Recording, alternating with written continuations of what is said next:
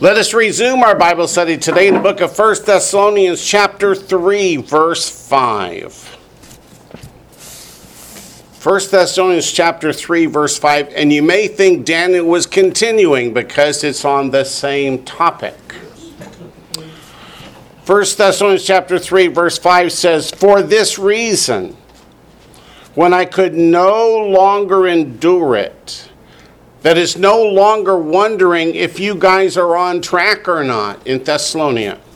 How long did Paul get to teach at Thessalonica? About 3 weeks and then he's moved on. Can you imagine, just stop and go back, when you had heard the teachings from the scriptures for three weeks, were you're ready to take off on your own and teach a congregation? Well, that's what's happened. Is somebody in the congregation was left behind as the teacher. They've had three weeks of intense Bible study with Paul. So he says, I'm dying to know how you guys are doing. He says, I sent to know your faith he wants Paul, um, he, he wants Timothy and Silas to go back and say, How are they doing? Are they on track? Are they learning? Are they growing? Or are they returning back to their old ways? It says, Lest by some means the tempter has tempted you, and our labor might be, in vain. Paul was afraid that they had turned away, that they had given up. Because you know what? When they got saved and started walking according to the commandments, statutes, and judgments of God, their friends and neighbors weren't saying, hey, good on you, fella, right? They were suffering persecution. And somebody who's not well grounded and hits persecution like that is tempted to say, maybe I ought to just go back to my old ways. So Paul wants to know, did that happen? Turn to 2 Peter chapter 2. 2 Peter chapter 2. Start in verse 20.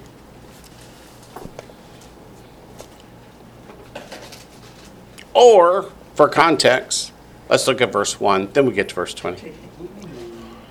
But there were also false prophets among the people, talking about ancient Israel. Daniel was talking about how many true prophets? There was one, and they wanted to stone him, but there are hundreds of false prophets, even as there will be false teachers among you, who will secretly bring in destructive heresies, even denying the Lord who bought them. If you teach the commandments of God no longer apply, and Messiah said, Till heaven and earth pass away, not the smallest letter, a piece of letter will pass away. What have you called Messiah? You've called him a liar. You've called him a blasphemer. You've called him a false prophet. How many Jewish people through the years have perished in unbelief because the church kept telling them that Yeshua abolished God's commandments? One of the greatest deceptions of mankind. You're right. So go to verse 20 now. For if, after they have escaped the pollutions of the world through the knowledge of the Lord and Savior Yeshua the Messiah, they are again entangled in them, that is, in sin. If they have come to belief, they've begun to follow the path, and now they're overcome because of tribulation or persecution, and they turn back to their old ways of sin as a way of life, what happens? What did Daniel just tell you? They give up they end up in the lake of fire. They are again entangled in them and overcome. The latter end is worse for them than the beginning. For it would have been better for them not to have known the way of righteousness than having known it to turn from the holy commandment delivered to them. That word holy is hagios, the same word we keep seeing for saint. Who are the saints? Revelation 14 12, those who keep the commandments of God and the faith of Yeshua. So one of the most common questions I get is Wayne, are you look at Billy Graham, how many people he led to the Lord? Yeah, he taught them to do Sunday and to eat pigs and decorate Christmas trees and paint eggs, but look at how many people he caused to love the Lord. Are you telling me he's not saved? My answer is we'll let God be the judge, but what does the Bible say? Yeah. Did he lead people to the Lord? Or did he interfere with them coming to the Lord because now they think they're saved? So therefore they have nothing more to do. Are, are they going to be people described in Matthew chapter 7, verse 23? Depart from me, I never knew you, you who practice what? Lawlessness. Okay, I'm sorry. Back to 1 Thessalonians chapter 3. I shouldn't share my personal problems. That part of the second Peter, that ties right to Matthew 18, where we talked about the millstone being hung from some. That part of 2 Peter relates right back to Matthew chapter 18 about the millstone being hung around the neck of those who lead even the youngest one astray. He's not talking about five year olds, he's talking about those that are babes in Messiah. What does book of Hebrews say? We start out like babies. But then does God expect us to stay as a baby? He expects us to grow. How do we grow? Study.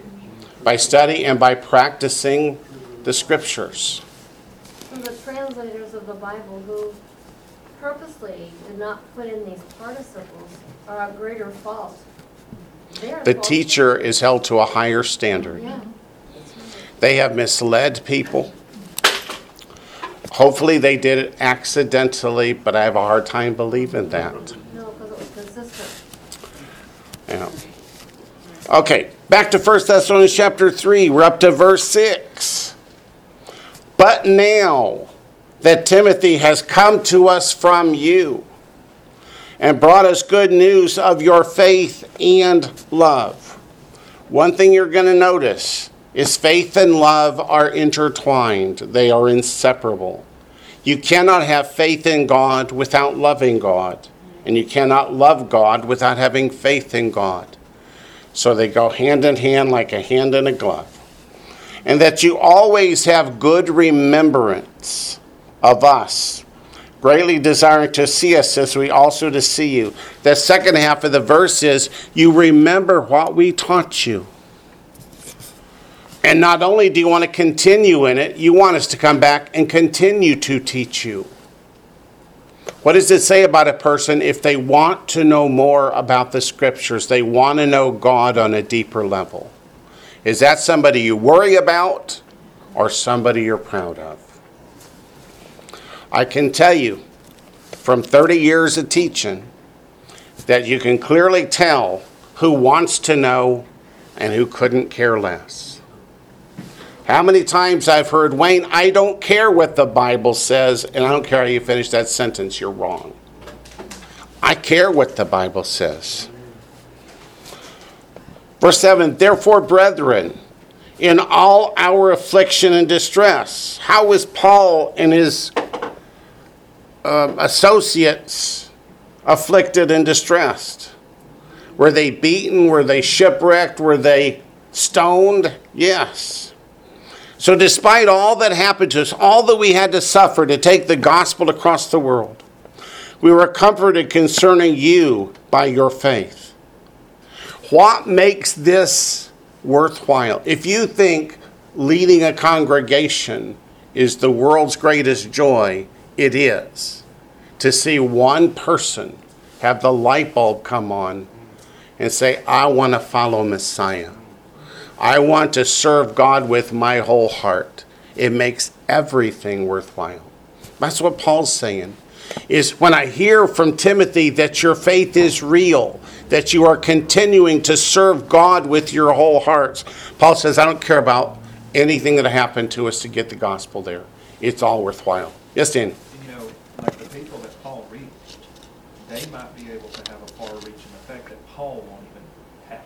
So it's kind of like he can plant the seed, and then they could spread it somewhere else, and then the simple message that Paul gave could spread to hundreds to thousands of people without him even speaking to them. Yep. Every time somebody comes to the Lord and goes and shares their faith with others, it's like that little drop of water that drops in the pond and you see the ripples spread and spread and spread and spread. The apostles could never have taken the gospel to the whole world personally. The world's too big. But as they bring people to the Lord and train them up, and then they go out and teach others, and they go out and teach others, it spreads. My aunt, I was a child, young child, and she taught me, every time she saw me, seventh day, seventh day, Sabbath. I went to a Lutheran school, it was Sunday, right? But that stayed with me it made me search the scriptures into my adulthood. So mm. it might be a seed planted way back when that you might not even remember. Yeah, scripture says one person plants a seed, another person waters. So half the people you talk to, 99.9% of the people you talk to, may not come to God as you're talking to them. But maybe you'll see them five years later and they'll say, Remember that seed you planted? Mm-hmm. Thank you for doing that for me. And your actions. And your actions. walked their, their faith, they walked it. Yeah. That is what the Messiah says is so critical about our walk because your actions speak louder than your words. That's what he said in Matthew 7 is how you can judge a true teacher from a false. Not listen to the words, but look at what they do. No stories. Verse 8. For now we live if, only that if, you stand fast in the Lord. Meaning what? What if the word had come back from Timothy, hey, they've all gone back to their pagan ways, you didn't make a hoot of difference in Greece? Would that just have destroyed him? It would have. It would have destroyed him. But to hear their faith, that they're living it, that, that it's true, that it's real, that it's deep, gives new life to Paul and Timothy and Silas, and they can go on and reach more. Our suffering, he says, was not in vain. A conditional. A conditional conjunction. Conditional conjunction. That's what if means. On to verses 9 to 10. For what thanks can we render to God for you? Meaning, how can we possibly thank God that you came to faith? Is Paul saying, I did it, look at me, pat me on the back? No. He thanks God that these people came to faith. Who said earlier that every time someone gets saved, the angels in heaven rejoice? That's a true biblical thing. All of heaven rejoices. The old Jewish adage is one who saves one person is as if they saved the entire world. So some people will say, well, I've only led a couple people to the Lord in my lifetime. What, what, what is that? The answer is life to these people. Yeah, you know, so if Abraham only had one son, not Abram, but Abraham, how many descendants did he have? Numerous as the stars in the heavens. So, Yeah. So if you, the concept of leading one person to Christ could result in a greater exponential. Yep. And it's that's the way it should. Yeah. Mhm. For what thanks can we render to God for you, for all the joy with which we rejoice for your sake before our God night and day, praying exceedingly that we may see your face and perfect what is lacking in your faith. Paul says, In three weeks, I didn't get to teach you everything. I want so badly to come back and teach you more. Would you believe you can't learn everything from the Bible in three weeks? Would you believe that? Yeah. Not in a lifetime. I used to say a lot. I don't say it as much anymore, but I still think it's true. God writes in the margins when we're sleeping. Because every time you go through a scripture, you say, wait, I never saw that before. There's a new nugget. Wow. And verse 10 says, Night and day praying exceedingly that we may see your face and perfect what is lacking in your faith. Go to the book of Philippians. Galatians, Ephesians, Philippians, Colossians.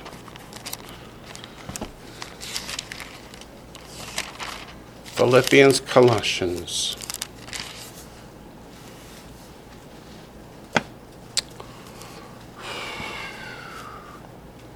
Chapter 4, verse 1. Therefore, my beloved and longed for brethren. What did you say? Philippians chapter 4, verse 1. Mhm. Therefore, my beloved and longed for brethren, talking about the believers at Philippi, which is also in Greece, my joy and crown. So stand fast in the Lord, meaning don't give up, don't turn away, don't lose your faith, don't stop walking the path. Choose to walk it. That hitpael verb is a mind blower.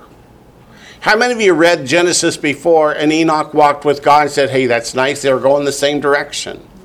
But that's not what the word means. It means he chose to walk with God. Everybody else is walking away from God. He's going, uh uh-uh, uh, i am walking with my God.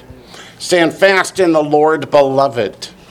So, what does Paul say is his crown? What's he looking for in heaven? He's not looking for a crown of gold so I can have all this gold in my hands. What is his crown? The people that he led to the Lord that will stand in heaven with him. Ah, what a day that's going to be. 1 Thessalonians 2. Somebody will say, hey, we've already read that. Yeah, but I've forgotten already. Verse 2. 1 Thessalonians 2, verse 19. Chapter 2, verse 19. For what is our hope, or joy, or crown of rejoicing? Is it not even you in the presence of our Lord Yeshua the Messiah at his coming? If they have stayed true, stayed on the path until the Lord's coming, that means they never gave up, they never turned away, they never return to the old lifestyle. But in Ephesians chapter 4, verse 17, didn't Paul say, once you get saved, continue to walk as the Gentiles walk? Oh, it stop? Let's go look. Ephesians 4, 17. I will stop taking us to Ephesians 4:17 when y'all start quoting it the minute I say it. Other than that, we're going to keep looking. Because I heard all my life growing up, Paul told us to stop keeping those Jewish commandments. God hates it when we keep his commandments. Even as a child, I thought, that doesn't sound right. How many of your parents didn't you just love it when you told your kids to do something and they said, No, I'm not gonna? Didn't that thrill you? May have warmed their backsides a little bit. Well, that's for another day. For this I say, brethren. Is that what he says? No, he says, This I say, therefore, and testify in the Lord. Why is he saying testify in the Lord? It's absolutely true. That you should no longer walk as the rest of the Gentiles walk in the futility or perverseness of their mind. This means take that hitpael definition of walk and choose to walk with the Lord. Because as Moses said in Deuteronomy 30, I said before you today, life and death. Choose life, but you get to choose. Will you walk with the Lord or will you not? Romans 6:16 says what? The one you serve is the one you obey and vice versa. Who said keep the Sabbath? God. Who said keep Sunday? The man, the pope. Man. Who gets to decide what we do? God or man? If you obey the pope over God, that's what happened in Genesis at the Garden of Eden when God said, Don't eat the apple, and the serpent said, Eat the apple. Who did they obey? They obeyed the serpent, and now Satan's called what in the scripture? The God of this world. How did he get to be the God of this world? Adam and Eve chose him over God. May I suggest that you not do that? Ever. Let's go back to 1 Thessalonians. 1 Thessalonians chapter 3, verse 11. Now may our God and Father Himself and our Lord Yeshua the Messiah direct our way to you.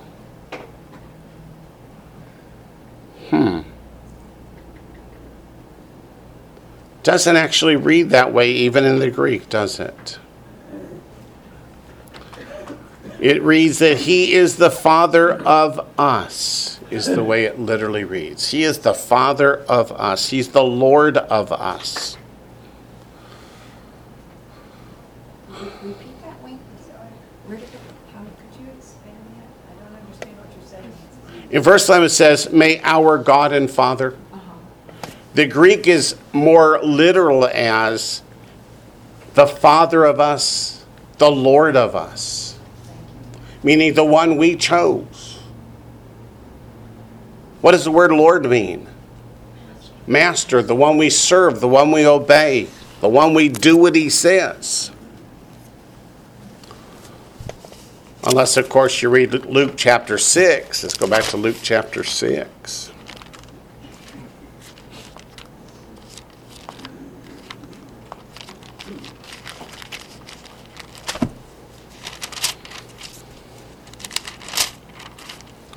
Verse 46.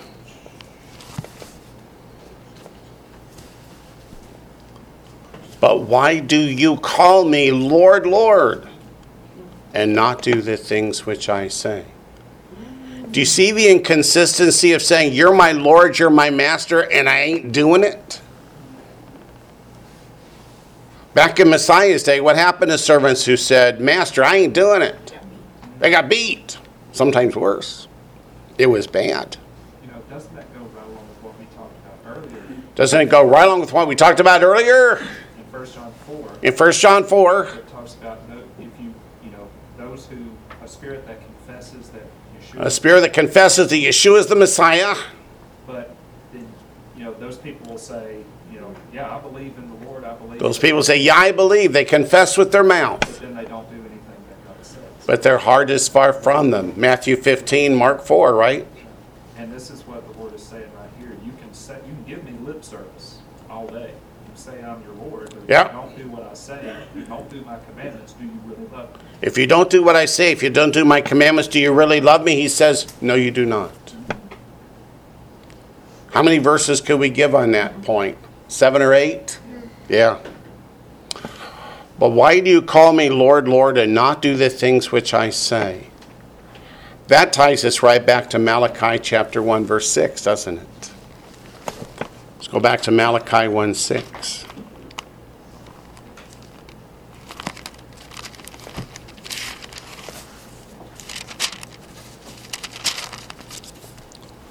That's why it takes me so long to get through a book of the Bible. Everything I see says, hey, go look at this, go look at that.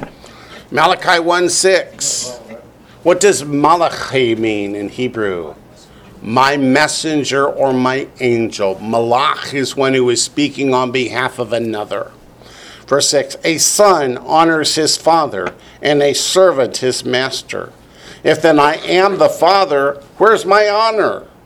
And if I'm a master, where's my reverence? Says the Lord of hosts. Now, do you see why? Let's go back to 1 Thessalonians chapter 3. I wanted to look deeper at verse 11. Now, may our God, the God of us, the Father of us, the Lord of us, he's trying to get across the point. If I'm your Father, where's my honor? If I'm your Lord, where's your reverence? If I'm your God, why aren't you serving me?